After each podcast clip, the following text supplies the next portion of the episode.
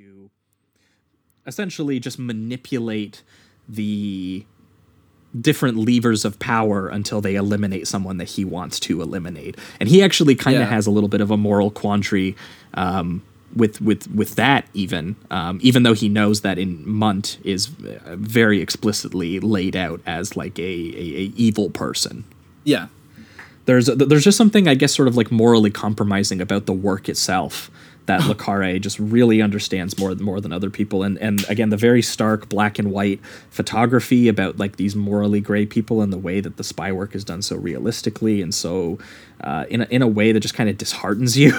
yeah. Oh yeah, man. This was like, like I said. I mean, I, I by the end of, of this movie, it, it really just it instills like a complete hopelessness in you, and that everything that's going on behind the scenes when it comes to our politics, our government, and and military and things like that are it's just nothing but just darkness and and and it seems evil men behind the scenes. Like Yeah, he, he, the, the movie can't even come alive for like a like a stripping sequence. Like when they go to that restaurant, they see like the strip show happening, and Yeah. all of the people are just watching in like complete silence, and Yeah. the filmmaking is like so disaffected. right i was just gonna say that because most of the time you have that that thing where it's like oh they're they're letting loose right they're like it's always the guys in like the suits and they're just like swinging their ties around or whatever grabbing some whiskeys but it is just this very still shot of the girl just kind of slowly unraveling her pantyhose and and the guys are standing there with with or s- sitting there with just nothing. No emotion no no talking. They're not even talking amongst themselves. There's just a complete like uh, idea of it's like lifelessness. Like it's just like these people are alive but uh, they feel nothing. Like they're just kind of doing an aimless job that they don't even necessarily know what will result from it. They just hope that it's mm-hmm. going to be something positive for their side. And it, i Yeah, just they're, i can't they're, imagine they're just sitting around like discussing via innuendo yeah. and plotting you know the idea that maybe they should eliminate someone. They don't really know why or, or how and, and they're living in half truths all the time. Like everyone that they're talking to you know th- they have a plan Oh, they're all lying, but, but yeah. right but they're all half lying at the very least so so every conversation you have even if it comes off as like maybe a, a genuine maybe not friendship but just some an actual human interaction a connection even that you have in the back of your head is this real this this probably is just another fabrication so that we can move forward and and Yeah. it's just like i can't imagine living such a uh emotionless and and lack of love life like it's just it's it's really hard to watch sometimes you're like god damn this guy has nothing like just nothing yeah yeah and, well and he's and- fighting and for I- a country like that. So you'd think that he'd have some type of like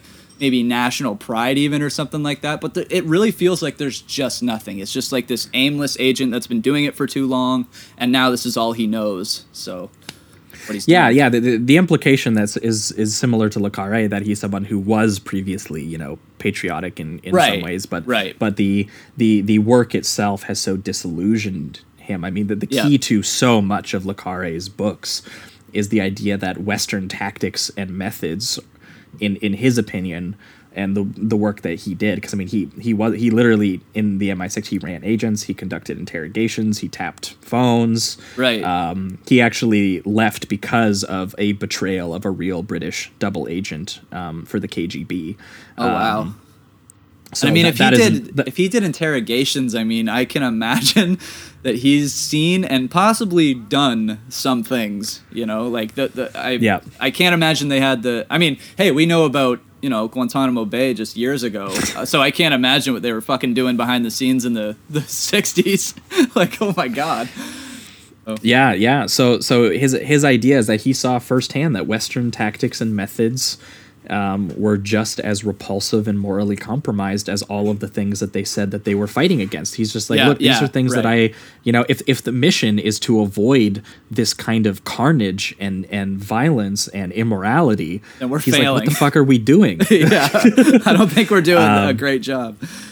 Yeah, so that that is kind of like the the the key to a lot of Le Carre's work, and and I think that this movie really gets to it in in its final um, gestures when they they end up going to like a, a full trial where Fiedler, you know, has you know gotten enough sort of quasi half true, half false information from um, uh, R- Richard Burton's Alec um, about Mundt's role as possibly being a double agent um, for Britain, and you know he he makes his case in front of like the the Soviet Union, and um, but a lot of it is kind of basically circumstantial or it's it's um, not, not not quite enough and Mundt's defense team is very very good at Yeah. um, coloring a lot of it as as false which is really amazing because the, the big twist is that it it was true is that Mundt hmm. actually was a double agent the entire time and the mission wasn't to get Mundt the mission was to get Fiedler.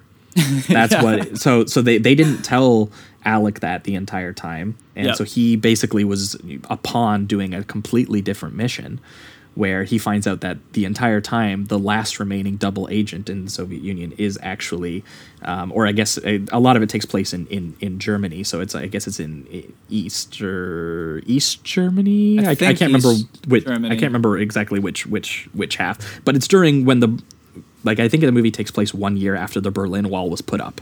So the Yeah, Soviet yeah. side of Germany um, has a double agent in their mix, and it is Mundt.